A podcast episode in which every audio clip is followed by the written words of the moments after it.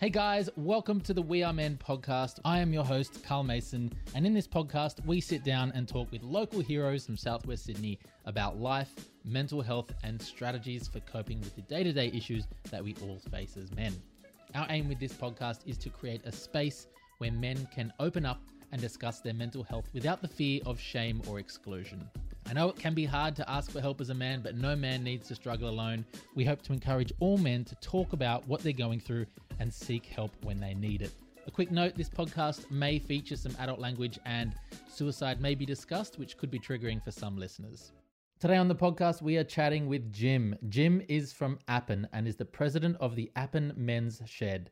Jim is a man of many talents and taught himself the harmonica, the ukulele, and has now taken up the accordion. Jim is retired after a highly successful career and is actively involved in his men's shed. Jim enjoys supporting and encouraging other like-minded men and bringing them together to encourage and support those who may be having a tough time. Let's jump in and have a chat with Jim. All right, before we kick off, Jim, I just want to say thanks for being a part of this project. Um, we're all very passionate about this and think men having a chat is important, and uh, by you having a chat with us, we think a lot of men will be inspired to also have a chat, um, which we think will help with a lot of men out there who, who don't like to talk about what's going on. That's true. Uh, so let's start off easy. Can you tell us a little about the Men's Shed and your role in the Men's Shed? Well, the Men's Shed out here was set up um, back in nineteen, uh, twenty thirteen, I think, and uh, started small beginnings, and the chaps raised uh, about one hundred thousand dollars, um, got some grant funding and got some land from council and built a thirty by fifteen metre shed not far from here, and uh, moved into it and been fitting it out ever since. And the membership's gone from twenty to uh, something like fifty-four on the books at the moment. And uh, it's a place where you can come and sit and talk, or you can bring a project in, or you can join in the activities and uh, things that we get involved in. Um, you leave your ego at the door. Um, a lot of the people in the shed actually suffer from depression. There's uh, a very high rate of um, medication for depression amongst the membership, and others have got terminal illnesses, um, and they like to try and talk about that.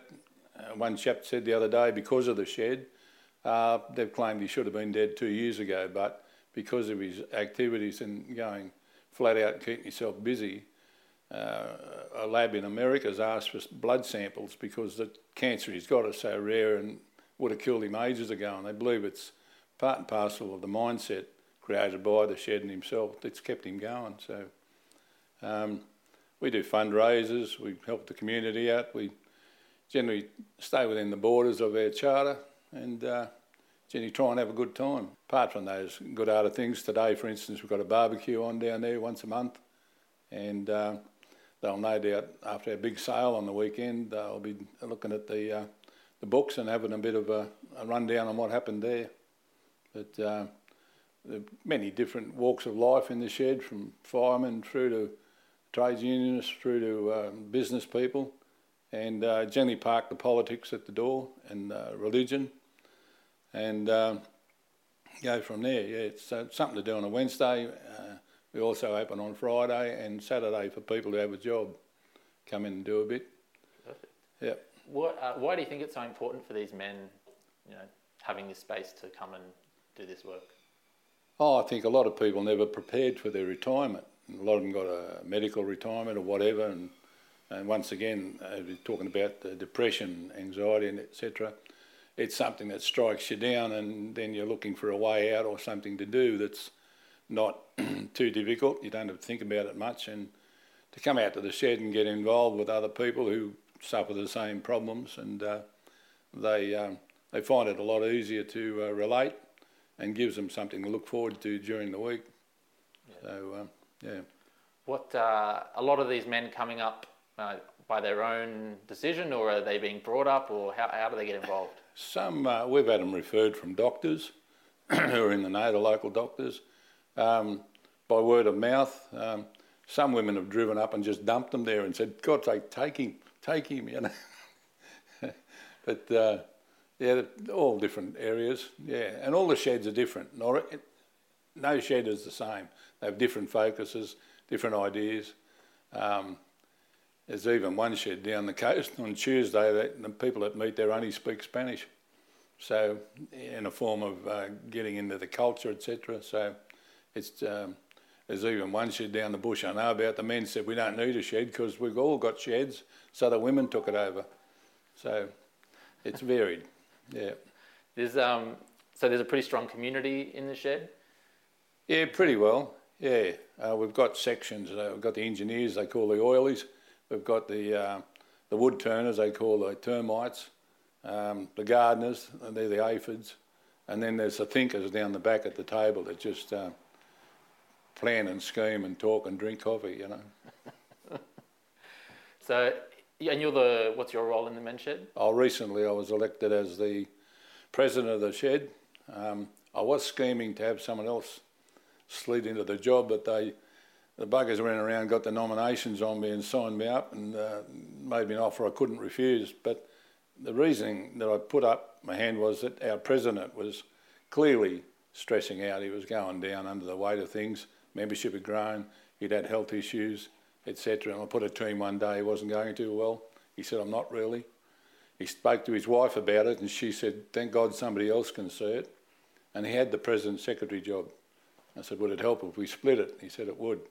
He said, I can do the technical stuff. I just can't do the bullshit. So I copped it. So Jim, you, you've had in your own history, your, your own um, tough time. Can you tell us a little about the work you were doing that led to that? I was working for a trade union. Um, and basically, as an organiser, you were just your own operative. You had your set of um, workplaces to look after. And unfortunately, um, from my workplace, when I came from there to the union, I had it structured so that we dealt with our own problems and really needed an organiser, but the councils I took over, they didn't have any of those structures, and a lot of it was like calling the N R M A every time there was a problem, you know, every member wanted to see an organiser.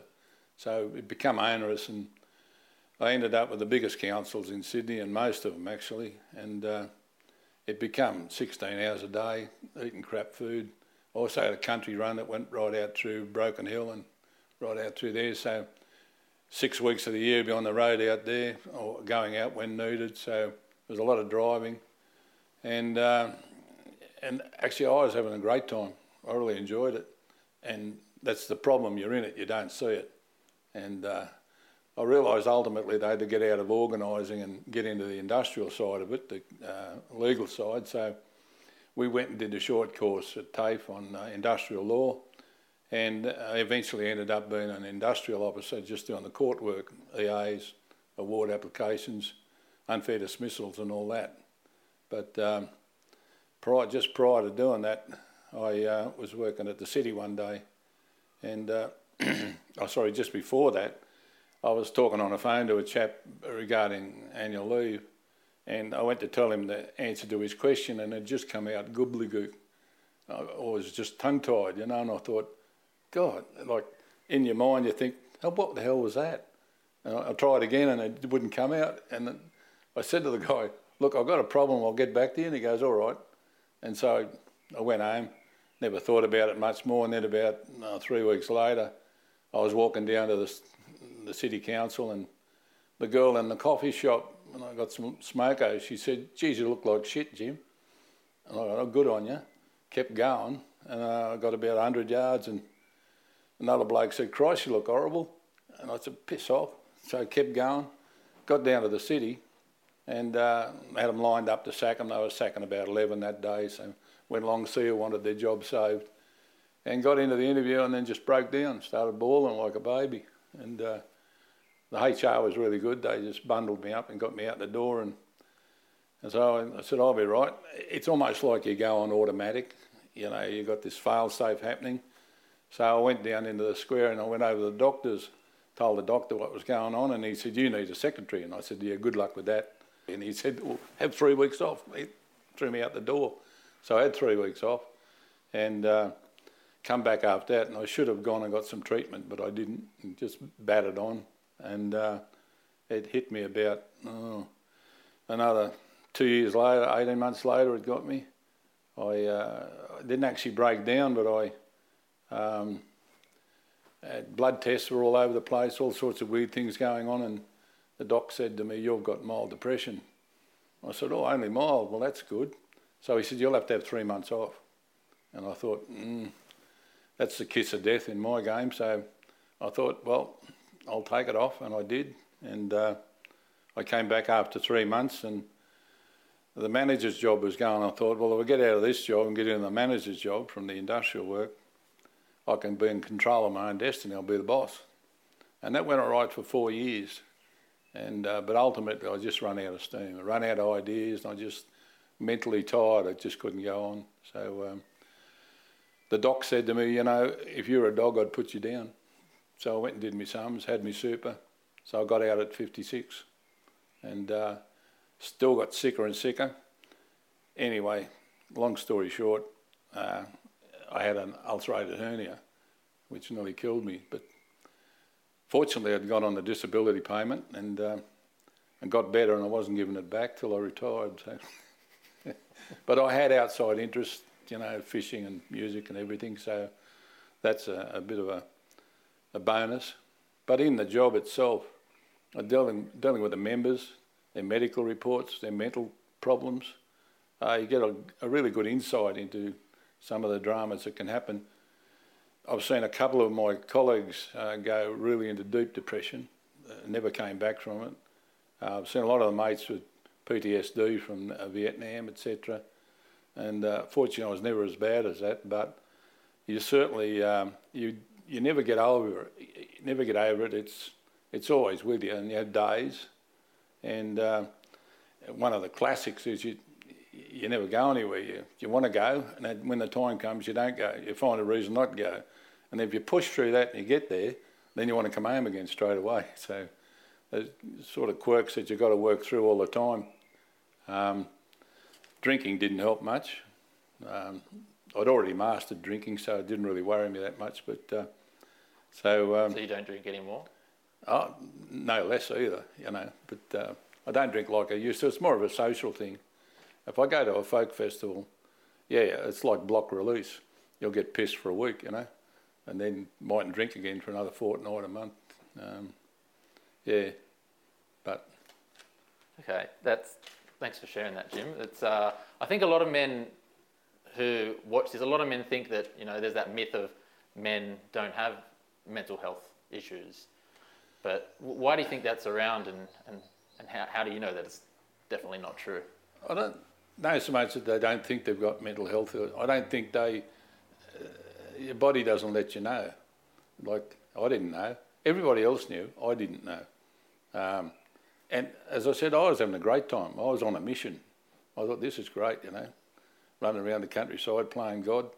And uh, it, you didn't see what it's taken out of your body, you know, like driving. I'd drive all night to the next courthouse in the next town and then have to drive again back to Sydney for another court, you know. It just knocks the hell out of you all the time, and then you're eating crap food, you're not sleeping properly, and you run down. And uh, depression's about fight or flight, you know, and if you're locked in and you can't do anything about it, uh, say in a war situation, which is really bad, uh, then your body goes into meltdown.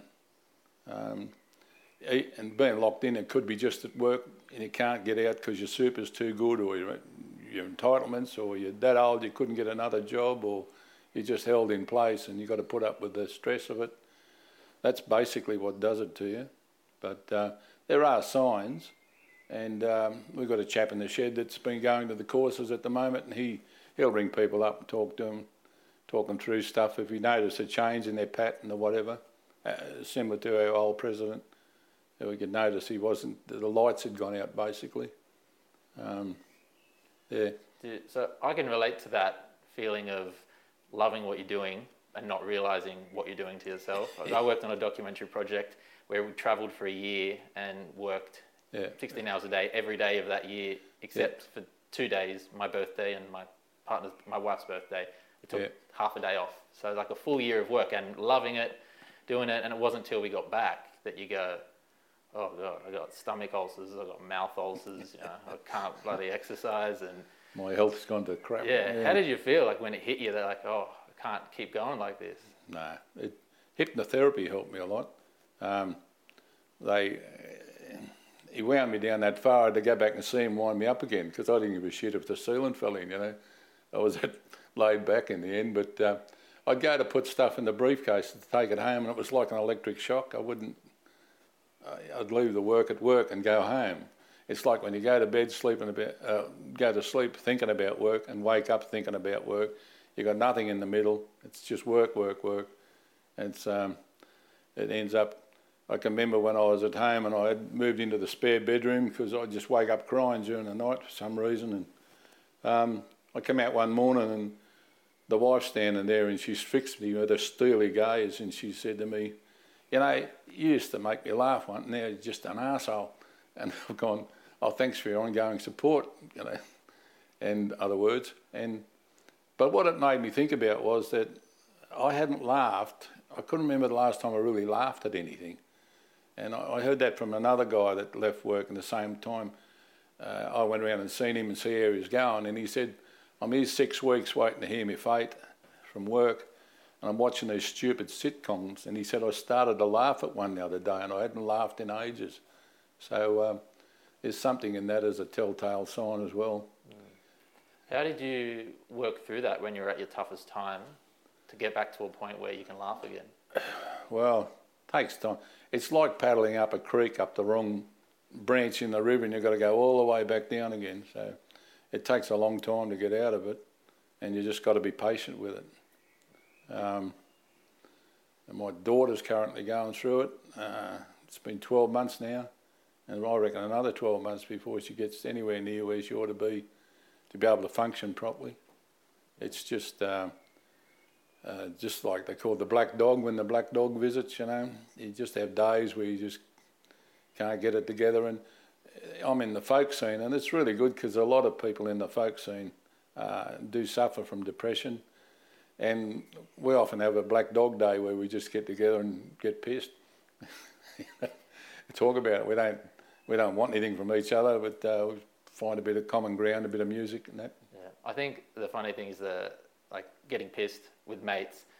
It's that softens it, so it allows people to talk. I guess they don't feel comfortable. Like you said, you went to your mate's house, took a bottle and, and had a chat. Do you think mm. it was having that chat that was what he needed? Oh, I got him to the doc and got him diagnosed. Once he understood he had a problem, um, then we worked on. Well, he worked on that and.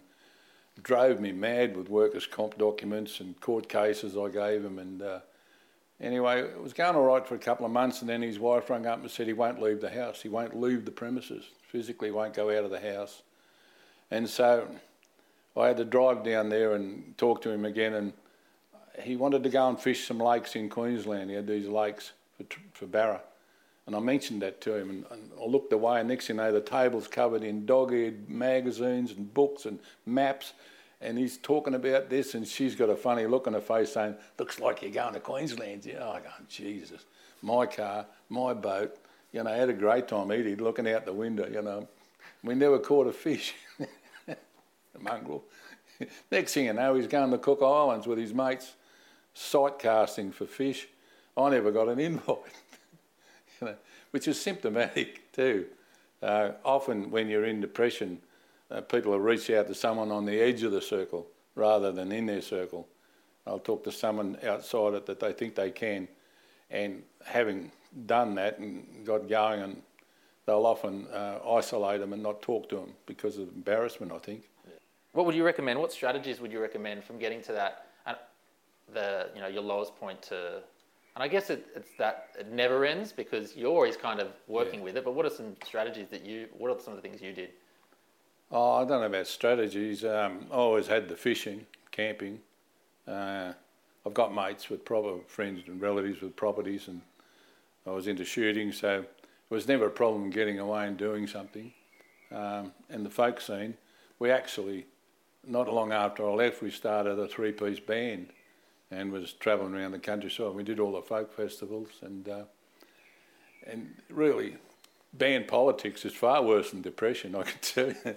it's it's unbelievable, but it was good fun. We went for about five years, and um, before it sort of uh, wound down, but um, they were still good friends. We had good times. What instrument do you play? I back then only played harmonica, just self-taught. And when I worked for a council, I run a filtration plant, and uh, I thought you spent a lot of time in the concrete tower uh, doing nothing. So I thought I'd teach myself the harmonica on council time. Yeah. Government supported? Well, it took twelve months, but I, I think I got there. But uh, since then I've found out that melodeons, button accordions, are the same as harmonicas. So I've taken them up.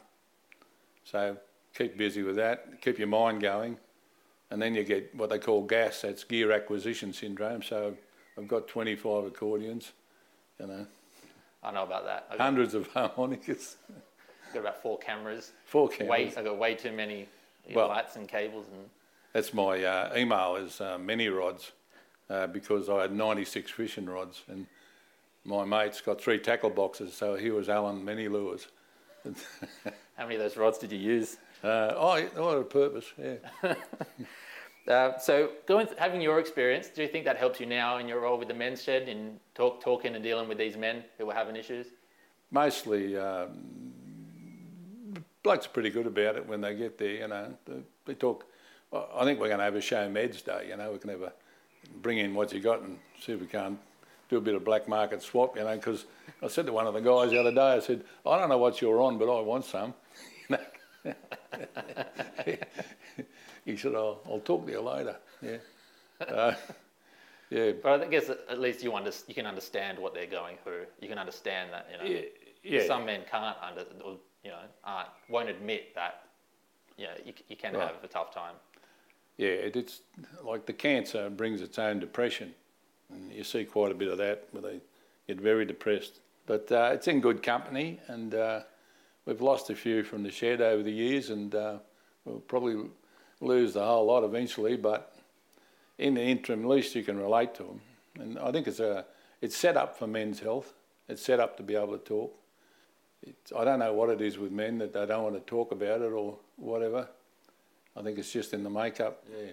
And as you said, leave ego at the door so everyone gets along in, in the shed, mostly, for the Gen- most part. Yeah, generally do, and uh, generally if someone's got a set on somebody, it's generally because they've got the wrong perception or they haven't spoken it, talk through it, you know. So my job is to go around the various sections and make sure, smooth the water, you know, put oil on rough water and uh, ask why various things happen.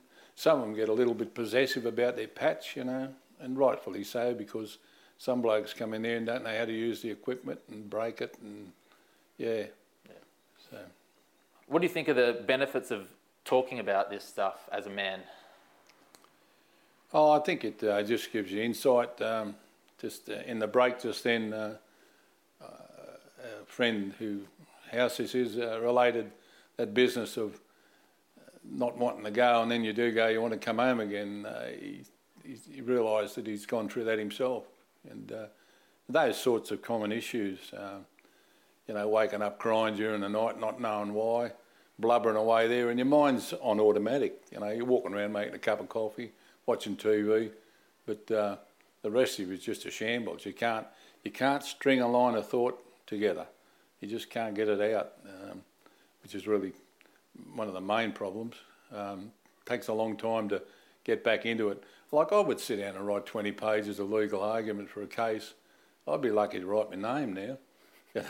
I could maybe do a page or two, but it's just gone. Um, I just can't. As soon as I try and go back to it, your mind won't let you. There's an art been there, not doing that again. Well, that's trauma. That's yeah, it's trauma. Small level of P T S D. Yeah, it's um, it just stops you from doing it. So uh, you go and find other things to do where your mind hasn't been yet and try and get through it that way, like join the Men's Shed. I mean, if you want entertainment, forty-year-old blokes in a shed, you get a lot of fun. There's a lot of laughs down there. What advice would you give someone who's watching this video um, and they're feeling like you felt, you know, they're overworked, they don't know what to do? What, what advice would you give to them? Well, I think you've got to stop and take stock. I mean, you do know it, but uh, the pressures of uh, being locked in positions, say with your job, your age, your type of work that you do, um, your superannuation, a lot of that overrides your common sense in regard to your body saying to you, look, you're not good, You know, you've got all these health issues going on. One of the common things that I got, I was constantly going to a chiropractor for back problems. Uh, doing a lot of driving too, but uh, every fortnight I'd be out there getting my back straightened up because your muscles are tensing up and pulling your back out. And uh, after I was off for the three months, I don't think I went to a chiropractor for the next twelve, eighteen months. So those telltale signs are something that you can look for. And then if it's the case, you should stop and go and see a counsellor of some sort or sit down and do a, a, a check. Uh, one of the other things you got is you can do mind mapping, where you just uh, write down all your problems that's going on and then go through and cross out what's not important.